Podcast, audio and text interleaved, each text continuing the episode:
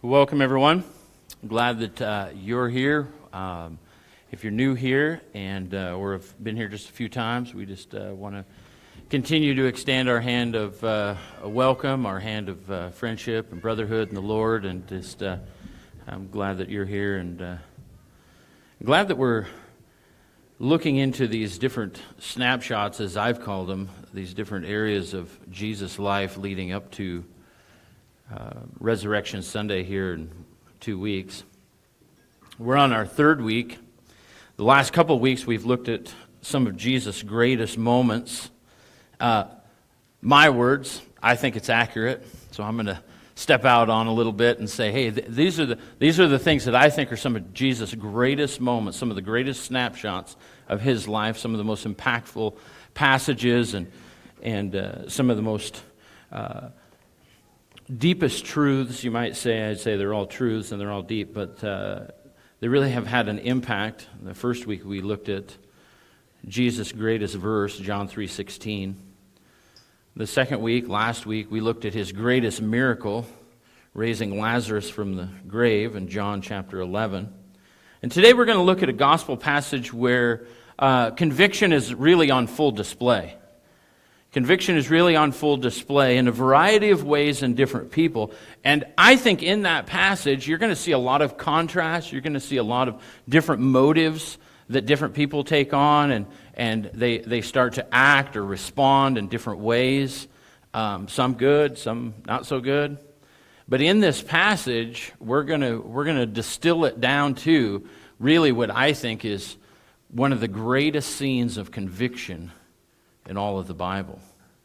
So we've looked at the greatest verse, the greatest miracle. Today we're going to look at the greatest conviction. Conviction itself, if you look it up in the dictionary, really uh, boils down to this statement it's a fixed or firm belief. That's what conviction is. Like, this thing is not moving. This thing that I believe is true, this thing that, that you believe is true, is rock solid. It's not going anywhere. It's fixed. It's solid. It's firm. You don't have to wake up in the morning and say, oh, where, where, where did that conviction go? No, it's, it's there. And you're going to see that idea play out time and time again in the life of Jesus throughout the Gospels. We're really going to see it come through and, uh, in this passage, I believe. Of all the passages that you could read on Jesus in the four Gospels, I think this one really is his moment of greatness prior to the cross, of course, and prior to the resurrection. I've shared this, uh, this basic truth many times. I've seen it play out in a, a variety of ways. Uh, as a volunteer fireman for a lot of years, and so you show up at a house fire, you show up at a car crash, you show up where somebody is, uh, has passed away, uh, you show up where, where someone's you know, child um, has, is in desperate need of help. Um, I did CPR on a teenage boy for an hour on top of a 60 foot silo. That's probably one of the toughest days in my life. And this basic truth plays out, and I've seen it time and time again. I've seen it in tough, tough ways, in tough situations, like what I've mentioned. I've seen it in glorious uh, and fun uh, situations, um, not to be all doom and gloom. Uh, I've seen this truth play out Friday night in our football game, Chewelah, where we overcame this, this big deficit. And, and, and you think, why, why, is, why is that? It's real. It's true. Like we had a halftime speech that would that would peel the paint off of these walls. And I didn't say a lot. It wasn't me. I'm not the head coach. But what I saw is I saw a group of young men be faced with the reality of how are they going to respond when things get tough. And are they going to rise up and be men or are they going to continue to be boys? Are they going to face the adversity? Are they going to face the dragon head on and let the chips fall where they may? Let the score end up be what it's going to be? Or are they going to continue to bicker and fight amongst themselves and cast blame? Are they going to take ownership? Are they going to be men and grow up and take ownership of their own struggles? Or are they not? That was really the question that I had walking out of the, the halftime locker room. And uh, to um, great delight, it ended up being a, a, a quite a game. Um, I'll throw in a free pitch for our for uh, Rhonda Christian down at the high school. She runs this. It's called the Chewelah Unofficial Sports Page because it can't be an official sports page and affiliated with anything, but she she records all the games. You can jump on Facebook and watch it. I'll let you do that on your own time. I really wanted to watch the whole game right now on the big screen. I'm just going to be honest. And I could do that real easy. I think most of you guys would probably leave, but what I'm driving at is this idea, this truth that I've seen time and time and time again, and it applies in great times, it, it applies in real difficult times.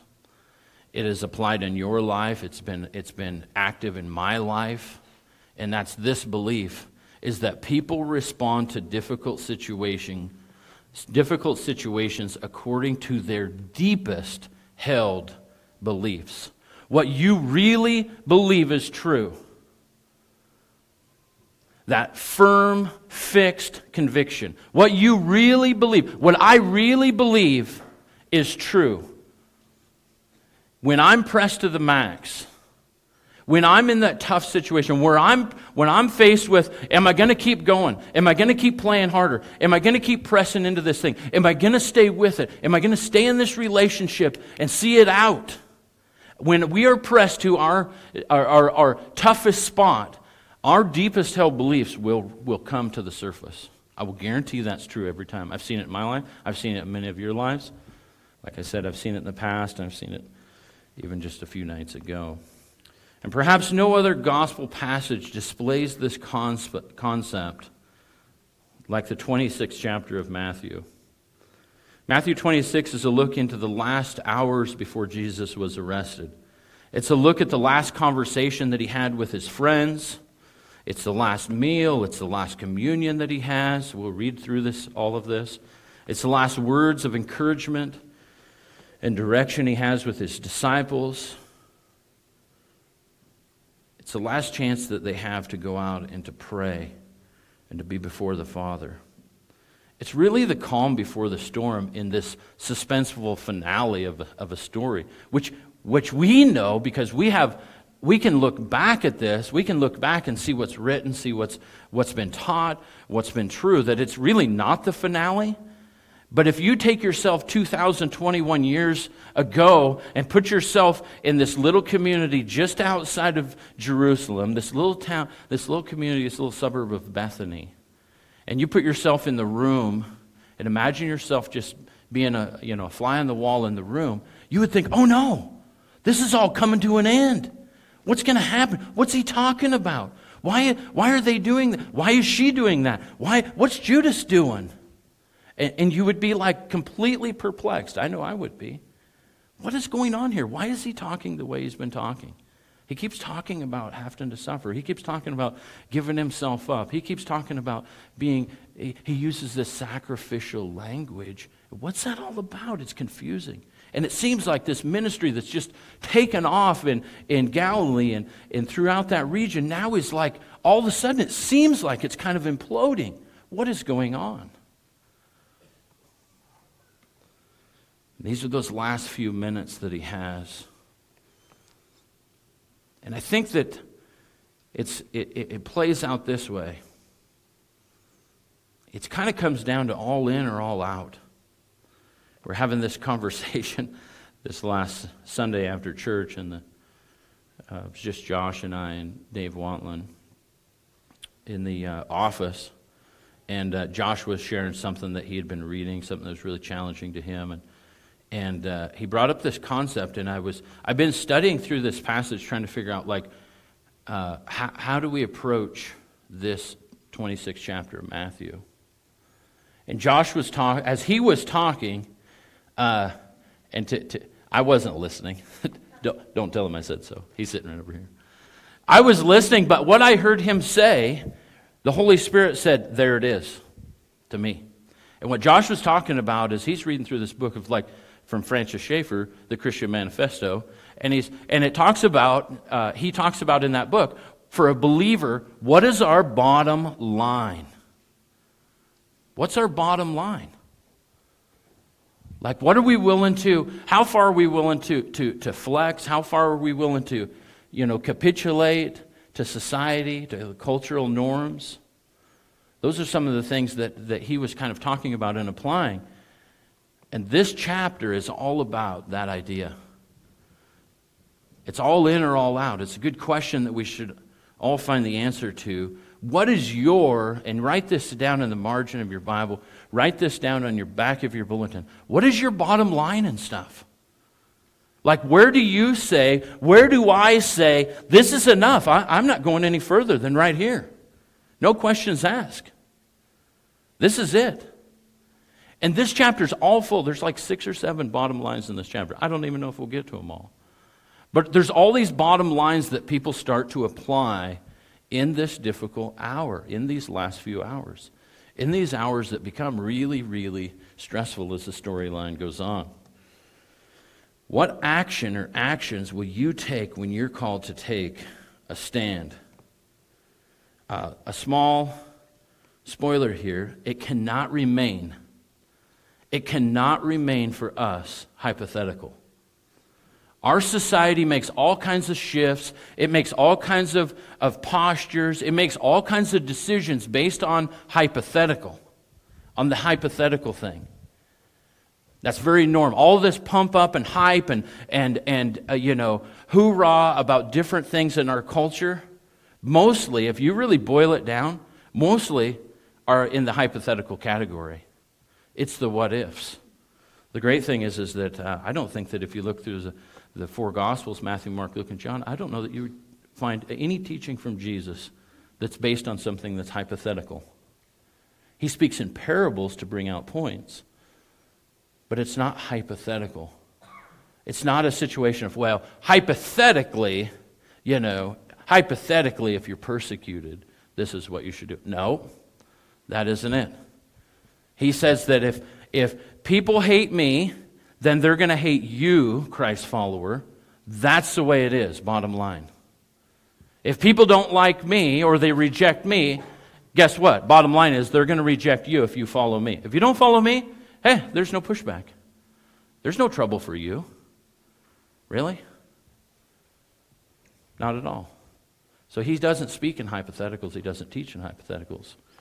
He teaches with bottom line conviction and accuracy. Let's take a look at these variety of different bottom lines. Turn your Bibles or follow along up on the screen. Matthew chapter 26 starts right off, verse 1. Now it came to pass when Jesus had finished all these sayings that he had said to his disciples, You know that after two days is the Passover, and the Son of Man will be delivered up to be crucified. Then the chief priests and the scribes and the elders of the people assembled at the, at the palace of the high priest, who was called Caiaphas, and plotted to take Jesus by trickery and kill him. But they said, Not during the feast, lest there be any uproar among the people. Let's pause there and look at some bottom line realities. The first bottom line we're going to look at is the religious leaders in Israel the chief priests and the scribes and the elders. Those who were leading Israel from a, a, a, a belief perspective. Rome was leading Israel from a militaristic perspective. They had conquered uh, Israel, and so they had overall uh, oversight as far as it being a region of the Roman Empire.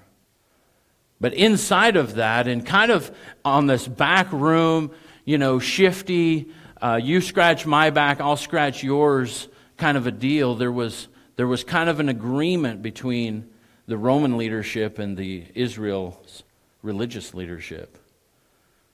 Right? And so if, if we can take care of, if we can deal with this Jesus fella, but let's not do it where it's going to cause an uproar.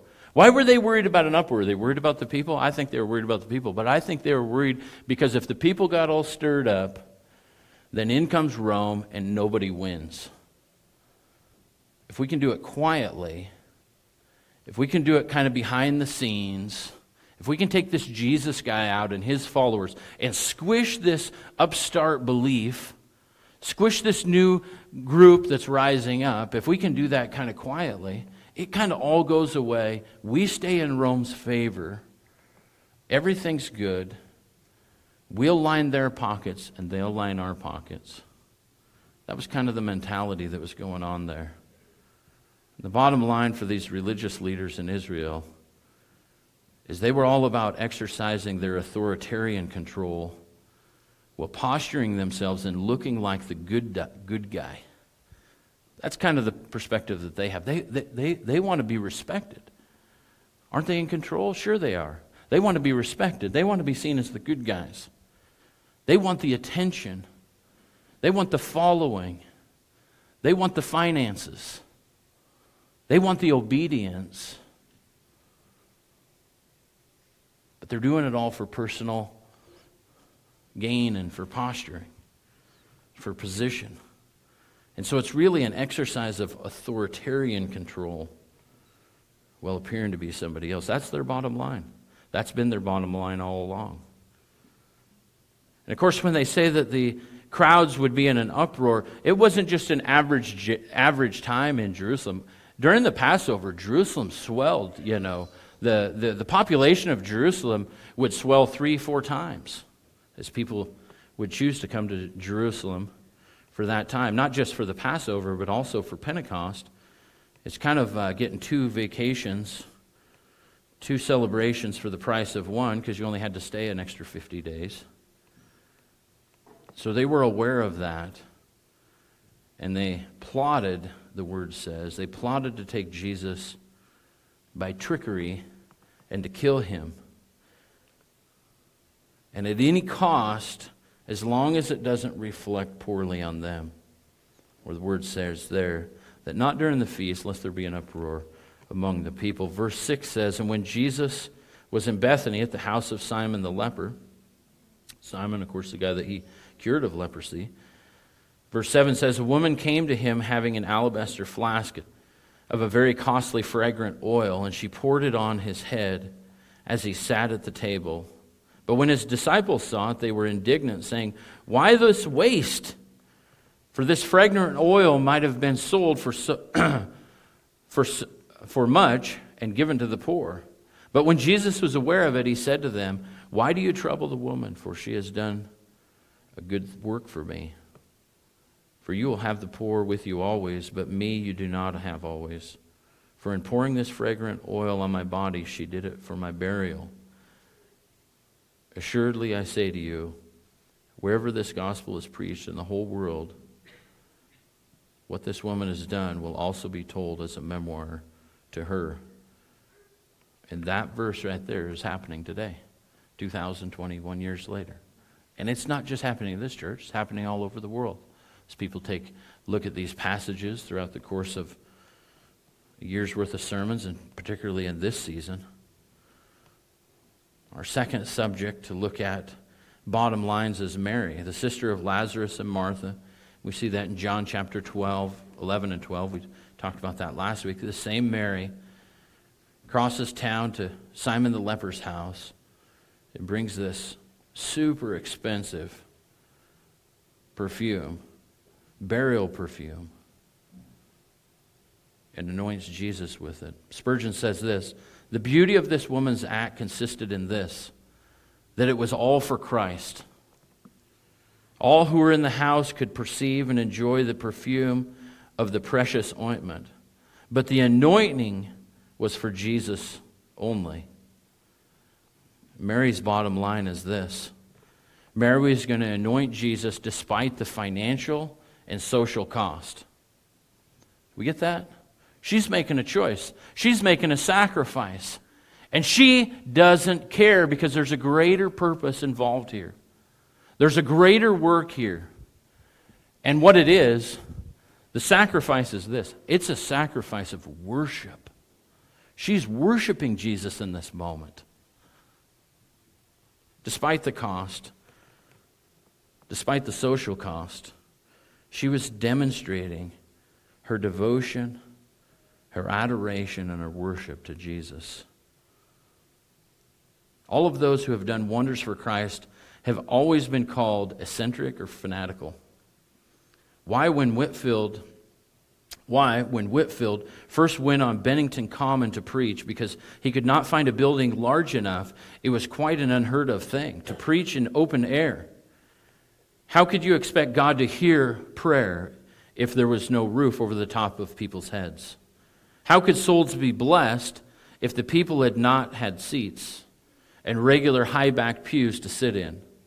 Whitefield was thought to be doing something outrageous, but when he went and did it, he went and broke the alabaster box on the, heads of his, on the head of his master, and in the midst of scoffs and jeers, he preached in the open air.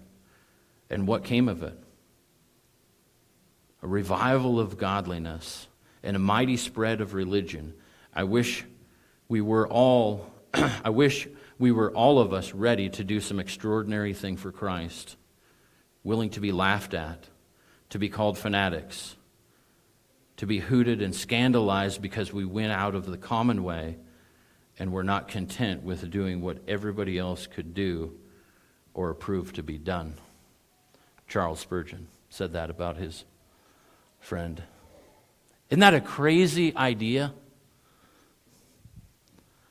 That if you do something crazy like Mary did, the world's going to have a view of you.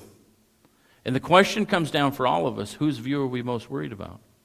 Whose view do we care about the most? Society's view? Our culture's view? Your neighbor's view? Or your Savior's view? Jesus said, hey, hey, this lady's going to be remembered for the rest of time because of what she's doing. We're doing that right now. I'd say that was a pretty awesome thing. I would say that her worship of Jesus stands way, way high in the preciousness of God's kingdom. That's what I would say. Spurgeon says the same thing. And he gives this example of Whitefield's preaching in open air. How scandalous that would be, right? I remember as a kid going down to Joe Albi Stadium, open air, and who were we listening to? Billy Graham. Open air preaching. Thousands get saved. Millions have gotten saved. Probably tens of millions have gotten saved over the decades and centuries in open air preaching, which at one point was thought to be unacceptable.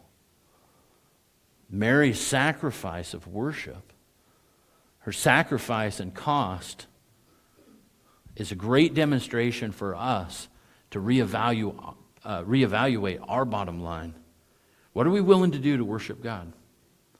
What are we willing to sacrifice? What are we willing to put out there today, this week, this month, during 2021, 2022, all these chaotic times that we live in? The question keeps rising up, men and ladies and kids. What are we willing to, to, to put out there for Christ's sake? For his glory, for his worship. Mary has a pretty awesome bottom line. Let's read on. Verse 14. Then one of the twelve, called Judas Iscariot, you can feel free to say boo at any point. Um, no, I'm serious about that. Like, I'm totally fine when preaching a sermon and somebody like Judas comes up, everybody's like, boo. He's not the good guy in the story, let's be honest.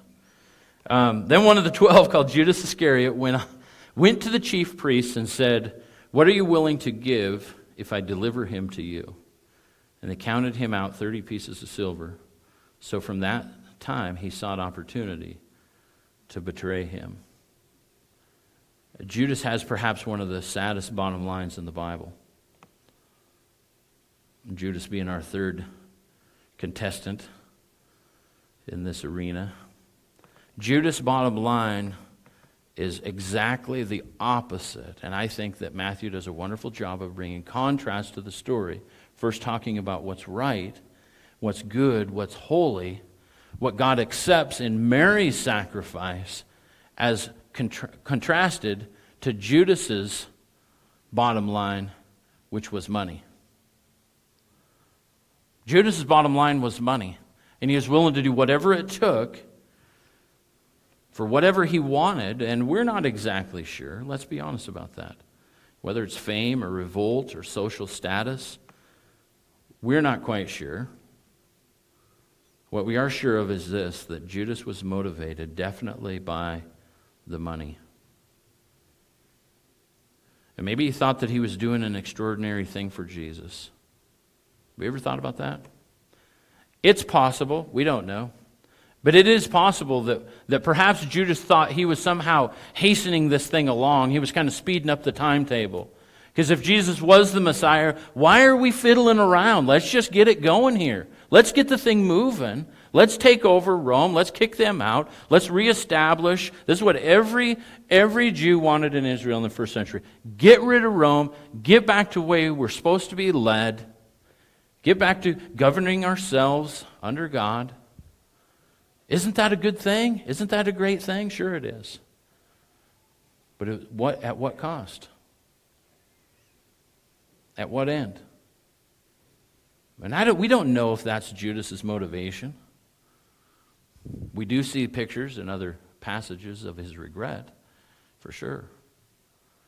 And a sad end to a sad story with his own demise, for sure.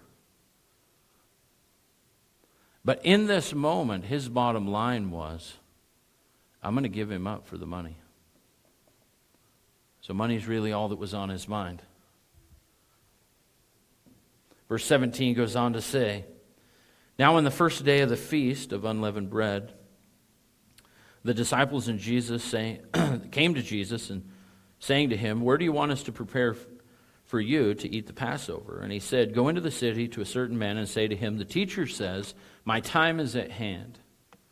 I will keep the Passover at your house with my disciples. So the disciples did as Jesus had directed them, and they prepared the Passover.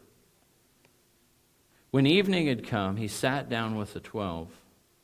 Now, as they were eating, he said, Assuredly I say to you, one of you will betray me. All the air just left the room.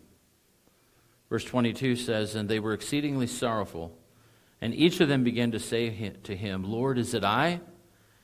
And he answered and said, He who dipped his hand with me in the dish will betray me. Didn't they know about COVID? Didn't they know that you're not supposed to touch other people's food? Where's their rubber gloves? I'm not making fun of the Bible. I'm just. It ain't right. Verse 24 says, The Son of Man indeed goes just as it is written of him. But woe to the man by whom the Son of Man is betrayed. It would have been good for him that this man had not been born. Wow. What a statement. then the gall of this guy. Like, you want to talk about the ultimate trying to play something off? Then Jesus, who is betraying him, answers and said, Well, Rabbi, is it I? Duh, you just took the money, dude. Like, don't try to be an idiot. Act like it's not you. He's trying to fit in, I suppose. And he says to him, You have said it. Again, Jesus not working with hypotheticals. Our number four obvious subject in the bottom line game here is Jesus himself. And in this passage, actually, he gets a couple of uh, he gets a couple of shots at being the bottom line person in this passage, in this chapter. But in this one, Jesus' bottom line is very specific because Jesus knew his purpose and his plan. Do we get that? Do we see that in Matthew 26? Jesus knew his purpose and his plan. He knew what was going to happen. He knew what he had to do. He knew these three things. He knew that it was coming quick. He knew that the Old Testament prophecy was being fulfilled right then, right there?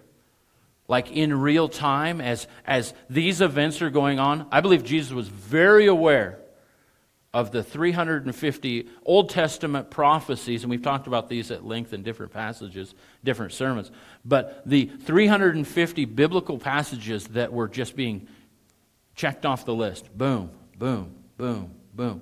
Very aware of that. Where do I get that? Right in verse 24, where he says, The Son of Man indeed goes just as it is written of him. He knew what his part was, and he knew what the word said. The third thing that he was aware of is that he knew that it would, he knew that this whole thing would be activated by betrayal.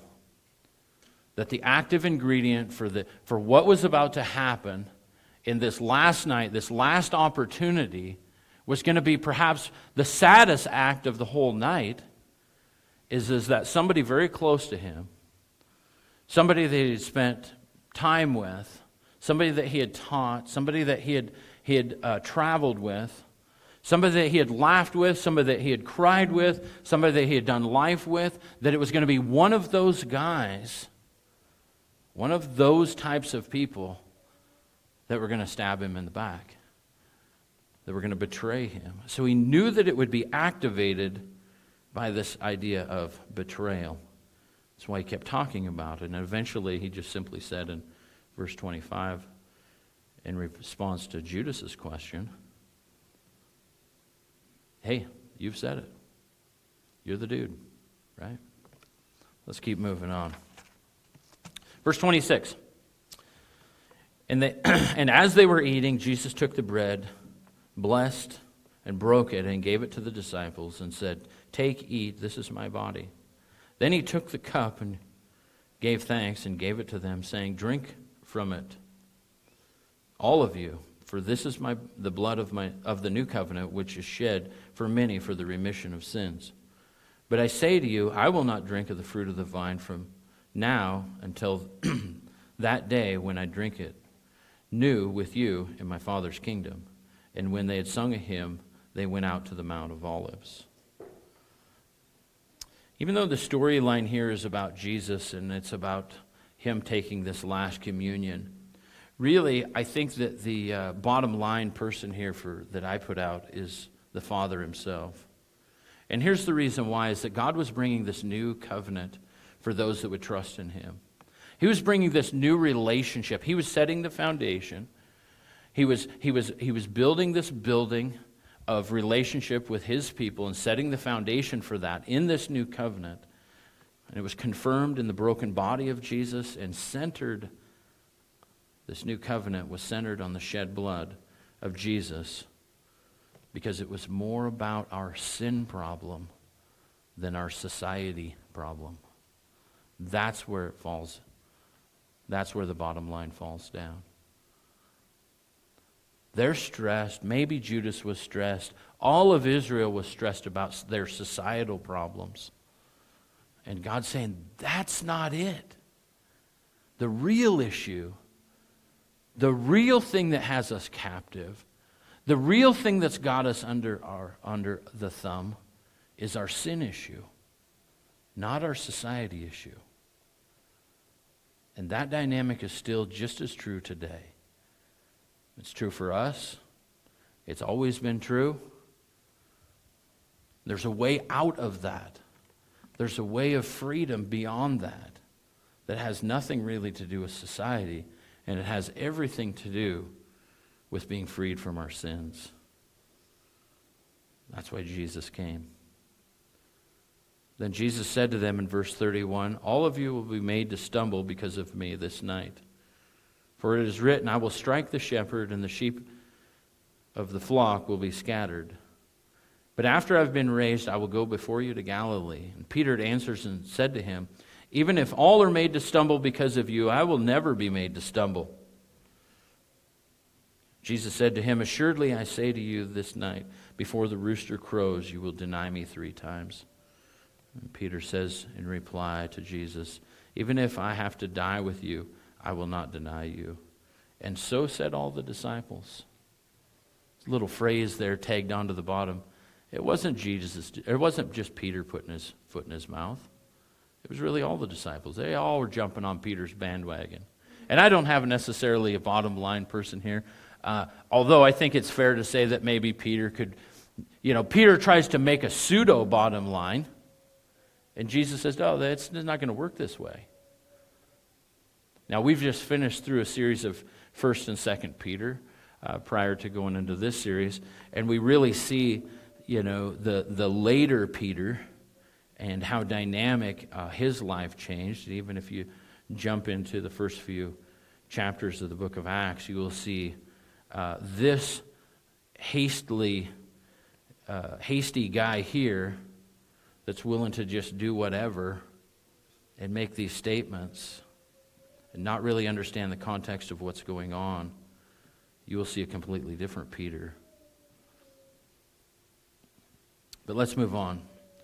Verse 36 Then Jesus came with them to a place called Gethsemane and said to the disciples, Sit here while I go and pray over there. And God took with, and he took with him Peter and the two sons of Zebedee, James and John, and he began to be sorrowful and deeply distressed. Then he said to them, My soul is exceedingly sorrowful, even to death.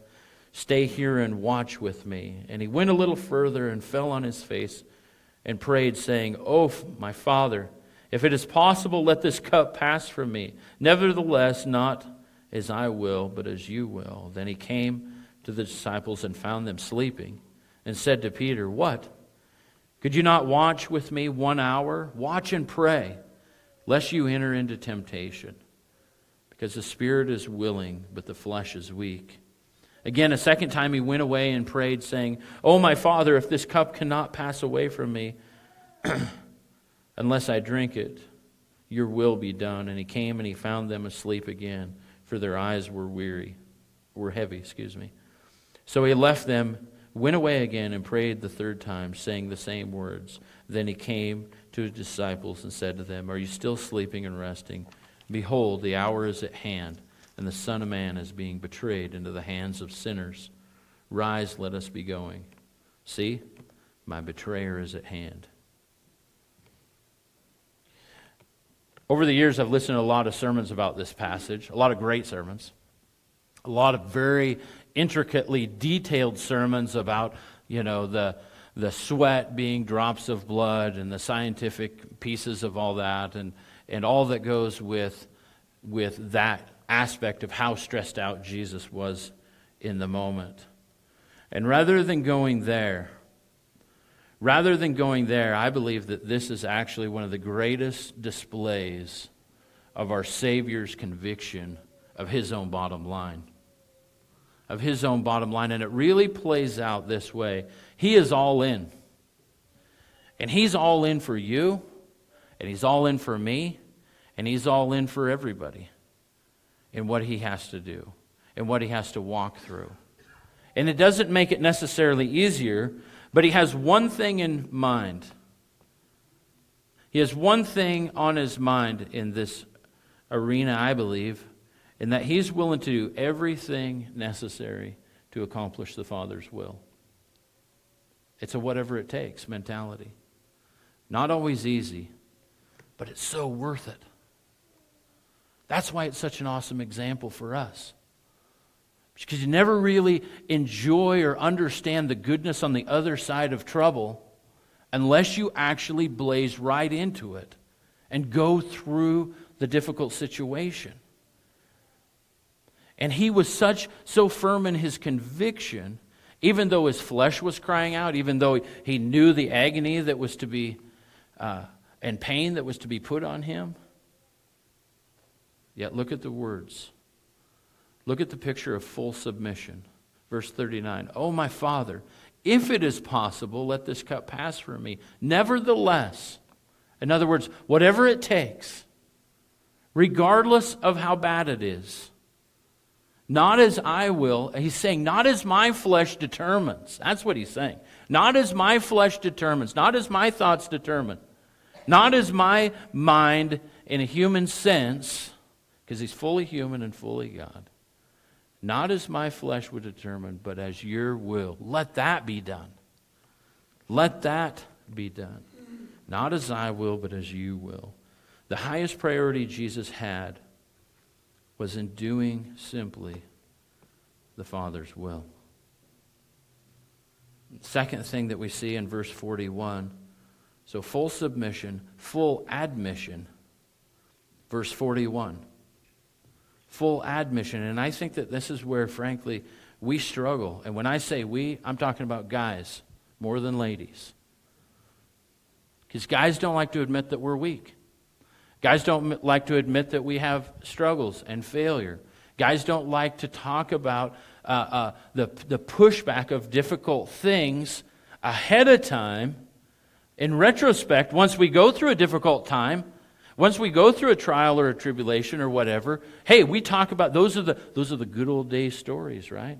Those are the war stories. Those are the football battles. Those are the, the hard times of, of uh, difficult tasks. But he says in ahead of time, with full admission, the spirit indeed is willing, but the flesh is weak. Verse 46 or 41. The spirit indeed is willing, but the flesh is weak. And this dynamic plays out in the garden this way.